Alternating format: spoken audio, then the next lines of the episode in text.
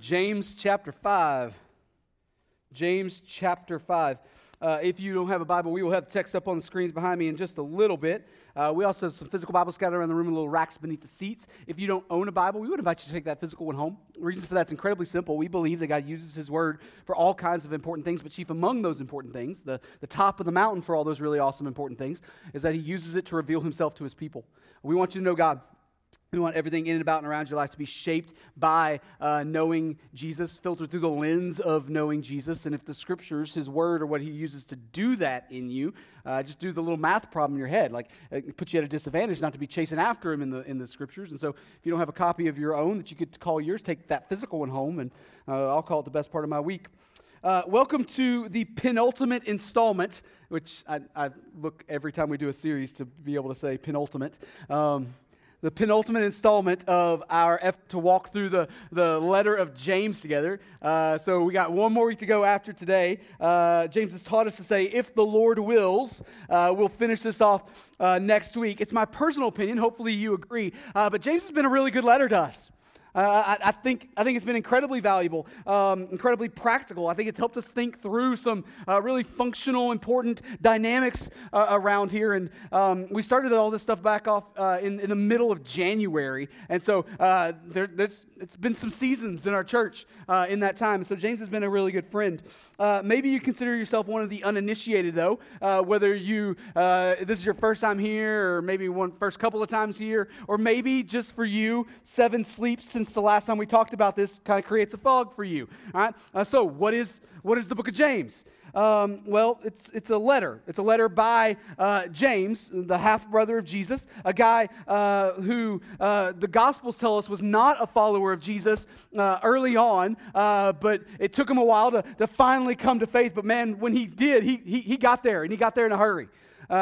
James ends up becoming the leader, we think, or at least a leader of the church in Jerusalem. He writes a letter of the Bible. Several years after this is written, he is finally martyred for his faith. James got there, all right? That's who James is. Now, the letter that bears his name, what is that? Well, it's a letter, general letter written to all Christians. We think that the letter was written somewhere in the early to mid-40s A.D., which puts it incredibly early on in the timeline of the New Testament writings, maybe possibly even the very first thing written in the New Testament. It would predate the Gospels, predate the writing of Acts, predate most of the epistles, or at least, or maybe even all the epistles. Now, that would put it incredibly early on. It would put it in a time period when the early church was just a few years removed, just a handful of years removed from some persecution that caused them to scatter out from the city of Jerusalem. We read about that story in Acts chapter 8, right? In Acts chapter 8, heavy persecution drove them out from one central location to a bunch of different locations away from this one city, locations that are culturally and demographically very different from Jerusalem. They're less Jewish and far more Gentile. All right, we could say it that way. And so that created a brand new dynamic in the early church that needed to be carefully thought through. Now, the point of James's letter, if I were to distill the point of James's letter down to one thing, it would be to address the relationship that exists between what we believe and what we do. That's the dynamic there. A major debate in the early church that was about what practical rules new Christians, especially Gentile Christians, needed to follow in order to be seen as living a holy and pleasing life before the Lord. In other words, is it possible for someone to authentically claim a right and reconciled relationship with God because, you know, they have faith? Can someone authentically claim that and do that if nothing in their life and actions evidenced that right relationship? It's a massive question in the early church. And James wades into that debate, and his answer is no.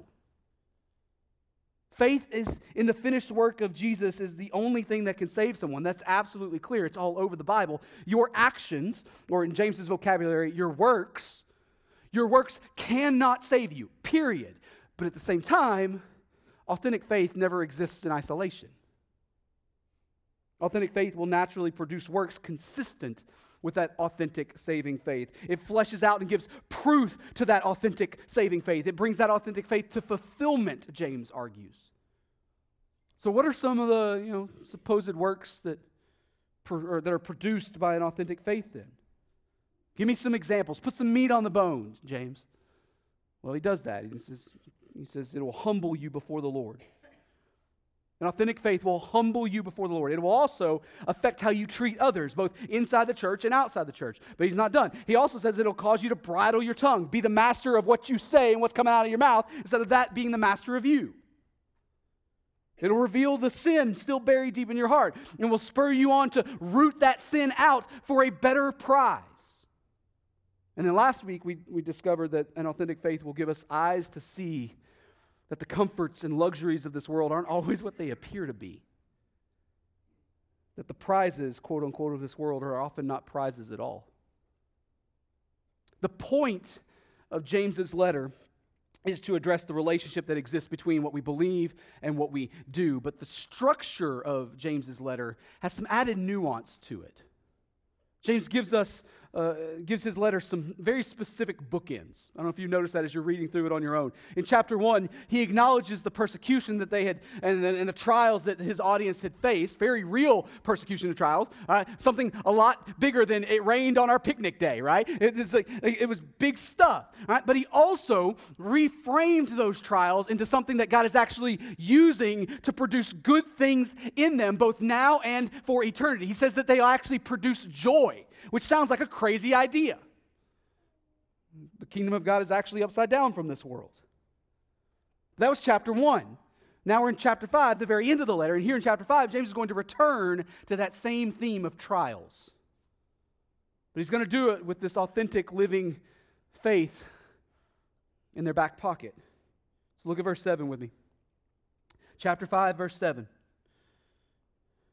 It says, "Be patient, therefore, brothers, until the coming of the Lord." Let's call a time out there. All right, so we tagged this first part of verse 7 onto our text from last week, right? You know, so we looked at the first section of chapter 5 last week, and we made sure to get that little bit of chapter 7 in there too. And we did it to make sure that we understand how James ultimately wanted his audience to see the comfort and the luxury of their kind of less persecuted neighbors. We could say it that way, right? All right? And the answer is he wants to see them as temporary.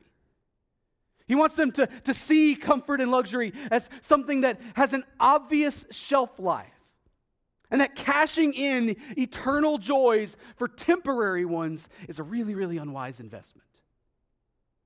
That's his message.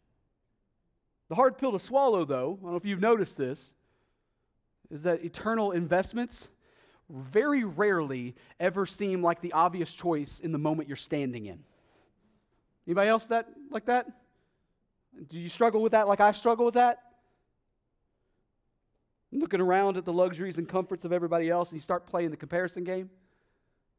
Always looking upstream instead of downstream, like we talked about. And in that moment, your seeming lack of comfort and luxury starts to sting just a little bit. You start to get to that "what about me" itch. Where's my turn? So here in verse 7, James reminds them, no, be patient. Be patient. Our God is a promise-keeping God, and He has promised that He will come again soon. Notice, though, that James does not say, "How dare you?" That's not where he goes with it. He doesn't launch into a critique of their desires and say that their desires are misplaced.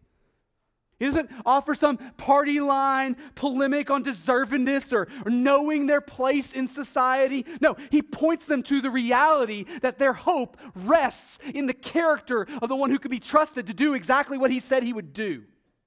Our Lord is coming soon. Be patient, therefore, brothers. Keep reading. "Be patient, therefore, brothers, until the coming of the Lord. See how the farmer waits for the precious fruit of the earth, being patient about it until it receives the early and the late rains." Verse 8, "You also be patient. Establish your hearts, for the coming of the Lord is at hand." All right, I don't know if you noticed this, but we're getting a lot of rain this week. It's affected some things we wanted to do. We had 3 different outside events this week. All of them got chaos. We've been getting enough rain that it's pretty easy to measure it compared to what we all understand is normal, right? It feels off. Well, first century Judah, Syria, Asia Minor, all the places that the audience of this letter are located, they had their own version of normal too. James paints the picture here of a farmer deeply understanding the regular rhythms of what he knows to expect for his crops.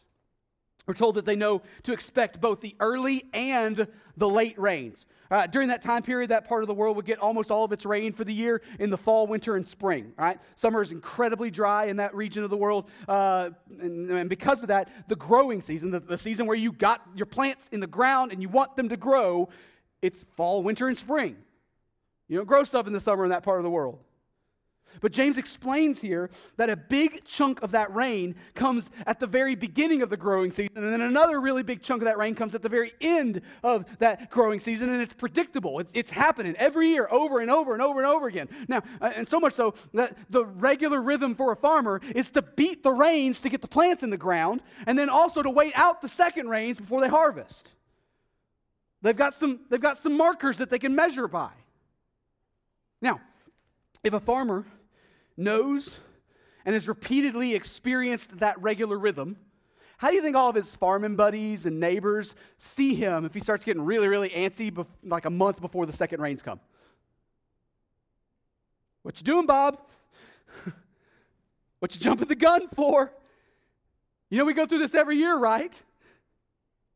And obviously James's analogy breaks down eventually. Farmers have really good reason sometimes to ignore the rhythms and go with other variables they're seeing around them. That's obviously true. That's clearly true. But the experienced farmer has a steady hand, right? He doesn't let the what-if variables, the pretend variables, outweigh the real variables. He doesn't rush to judgment. He knows to be patient. He's been through this over and over and over again, and he's developed a cooler head about these things. Or we could just use James's word. He's patient. And so in verse 8, James says, "You also be patient.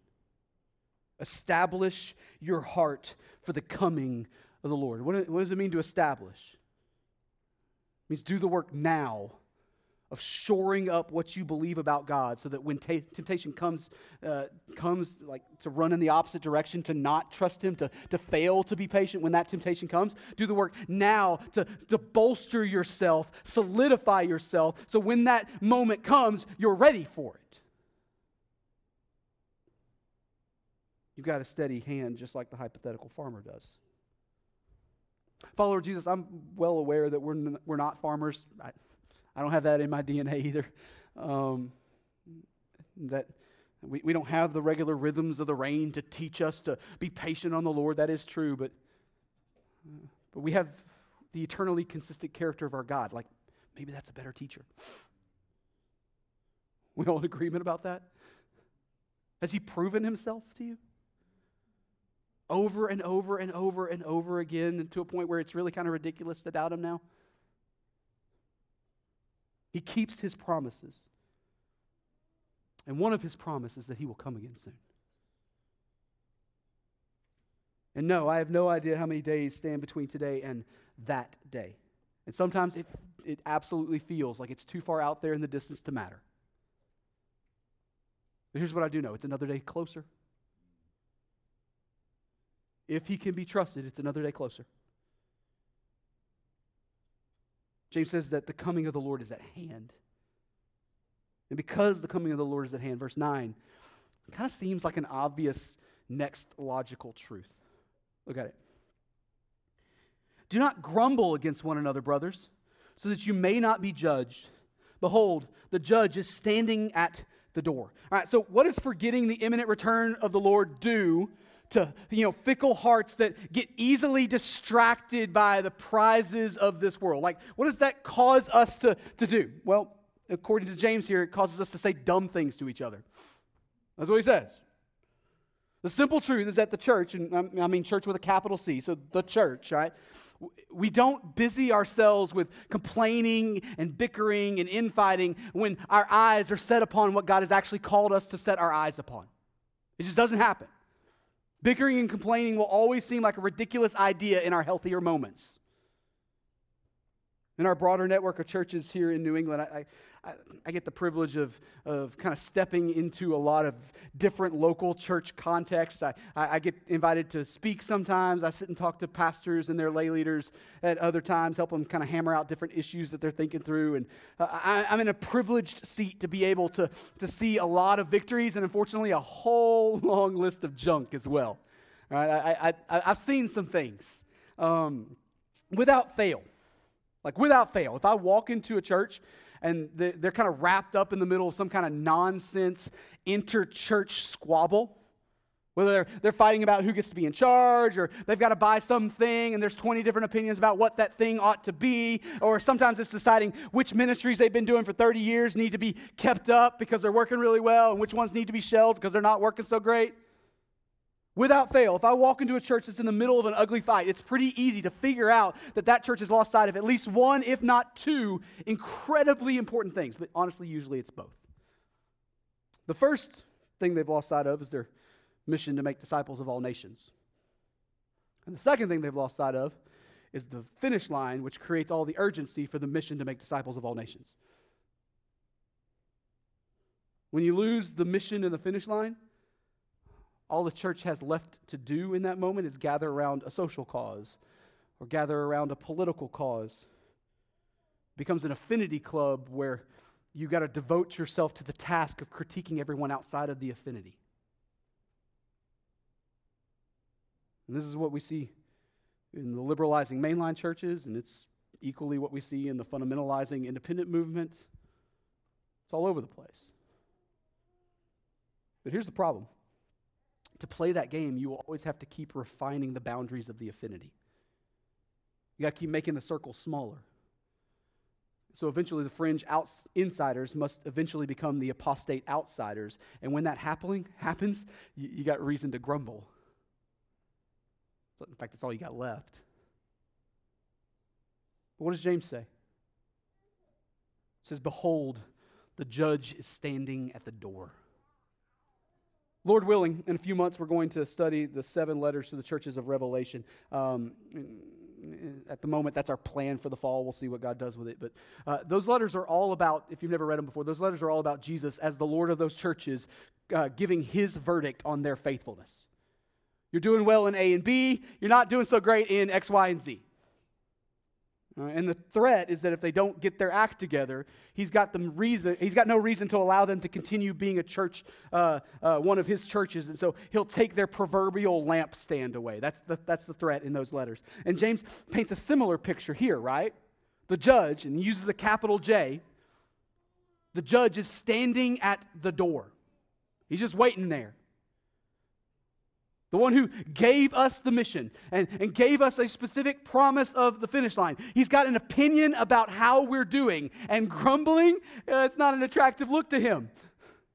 I don't think he likes that one. But we don't combat against grumbling by biting our tongue and simply getting over it. No, according to James here, we combat our grumbling by refocusing ourselves on what God has called us to focus on. Church, a patient expectation that the Lord is coming soon, it will inevitably create an urgency for the mission that we've been handed. And when those things are firmly in place, all kinds of interpersonal conflict will naturally get smoothed over. You want to know the reason for that? It's because you're not only too happy and focused to find things to grumble about yourself, but also you can't really be bothered by or even care what all the other people who are grumbling have to say. Like, it doesn't even matter to you. They fade into nothing but white noise in the background, and usually they leave and find somewhere else where it's like someone will entertain their grumbling. It's kind of nice. They just go away. Now, a patient expectation that the Lord is coming soon will fix all kinds of problems. However, a patient expectation that the Lord is coming soon will not prevent you from being on the receiving end of some pretty heavy trials and persecution. Look at what James says next in verse 10. As an example of suffering and patience, brothers, take the prophets who spoke in the name of the Lord. Behold, we consider those blessed who have remained steadfast. You have heard of the steadfastness of Job, and you have seen the purpose of the Lord, how the Lord has compassion, how the Lord is compassionate and merciful. All right, so several years ago, when I was a much younger person in ministry, I know this might sound really hard for you to believe, but I used to have even more immaturity and bravado than I do today. I don't just think about where the level used to be. Woo! You've seen the stereotype, right? I was ready to run through a brick wall for Jesus. And if I could do that while also preaching, just turn me loose. I would say really dumb things like, I'm really gifted and feel called to be a prophet. Because, prophets, they say the hard thing, and they don't really care what people think. And thus saith the Lord, right? And by God's grace, He put some much smarter and wiser men in my life who would just slip in the little comment here and there, and oftentimes after I would say dumb things like that, they would say something else like, hey, all the prophets died, right? All their stories end with them being slaughtered by God's people because God's people refused to listen. If you've been in church for more than 20 minutes, you're familiar with the hall of faith in Hebrews 11, right? In Hebrews 11, it walks down this list of all these people who did really awesome, amazing things for Jesus. In chapter 11, verse 17, it says, by faith, Abraham, when tested was offered up Isaac. In 29, it says, by faith, the people crossed the Red Sea as on dry land. Verse 30, by faith, the walls of Jericho fell down after they had been encircled for 7 days. What stories, right? And if that wasn't enough, the writer of Hebrews ramps the tempo up in verse 32, all right? In verse 32 of Hebrews 11, it says this, and what more shall I say? For time would fail me to tell of Gideon, Barak, Samson, Jephthah, and of David and Samuel and of the prophets, who through faith conquered kingdoms, enforced justice, obtained promises, stopped the mouths of lions, quenched the power of fire, escaped the edge of the sword, were made strong out of weakness, became mighty in war, put foreign armies to flight, women received back their dead by resurrection. Somebody point me to the nearest brick wall. I'm ready to go. Incredible stories of faithfulness. Incredible stories of God bringing what can only be described as victory, right? I mean, who wouldn't want a story like that? I do. Bet you do too. Who wouldn't want God to do those massive things in our own lives? There's a good reason why that part of Hebrews 11 is often quoted and referenced on a regular basis. But there's also a good reason why most of those quotations stop in the middle of verse 35. And so we keep reading. Some were tortured, refusing to accept release so that they might rise again to a better life. Verse 36, others suffered mocking and flogging and even chains and imprisonment. They were stoned. They were sawn in two. They were killed with the sword. They went about in skins of sheep and goats, destitute, afflicted, mistreated, of whom the world was not worthy, wandering about in deserts and mountains and in dens and caves of the earth. Hey, do you think the phrase, and some were sawn in two, would make for a really cool Christian tattoo? Like kind of getting it wrapped around my bicep in the Greek, I think it would look awesome. Jesus called the city of Jerusalem the city that killed its prophets and stoned those who were sent to them. Absolutely, the prophets were used by God to do amazing things by their faith and by their obedience. They stood their ground. They spoke powerfully. They were used powerfully for God. Absolutely. They faithfully declared the word of the Lord. And then, immediately on the heels of that, they learn why we have the phrase, don't kill the messenger. Because killing the messenger is something that Israel made a steady practice of in those days. James points to the prophets here. Yes, faithful. Yes, used powerfully. But also each and every one of them were a clear example of suffering and patience that, according to James, we ought to emulate. Oh, you're facing trials, huh? Yeah. Yeah, that's normal for God's people. That's the task. I mean, just look at the prophets, right? But how did Hebrews 11 describe them? The world was not worthy. The Bible doesn't sweep their stories under some kind of rug and act like they're an exception to the rule. When you do what God has called you to do, everything's going to go well. And then there's sometimes that it doesn't go so well. No, the Bible puts their stories on the top shelf when it comes time to give honor. And let's be honest, even though we all instinctively understand their stories as beautiful, even though we all immediately get pricked by the feeling of, yes, that is right and good to lay yourself down like that, those are not at all the kinds of stories that our world attempts to celebrate, and it's definitely not the story that you and I want for ourselves. At least I'll be honest, I don't. But if the prophets weren't enough for you, well, James takes the next step and lists off the OG suffering saint, Job. If you're not familiar with Job's story, maybe you never read that story in the Bible, it's not a pretty one. A lot goes wrong. Unlike the prophets who walked into the dangerous situation knowing that they were doing something mighty for the Lord, Job just kind of gets blindsided by something he doesn't even understand. It just wrecks him. God allows Satan to take everything away from Job but his life. And then after that, he gets the cherry on top. Both his wife and his friends start questioning Job why he deserved all that suffering. That's a fun day. Yet Job remains steadfast, we're told. And in due time, God restored him. And so with Job's story in our pocket, here's the question. What should we do when everything in our world is falling apart? What do we do? What should we do when nothing works right, when it rains all over your picnic day? What should we do when all of our plans get shattered into a billion pieces? What should we do when the whole world seems to be enjoying comfort and luxury and ease that despite our best efforts, we don't seem to have access to? What should we do when persecution pops up from time to time, like James's audience? Or when everyone in the church around us starts slipping into a pattern of grumbling? What do we do? And the answer is simple. The answer is incredibly simple. We remind ourselves of the purposes of the Lord.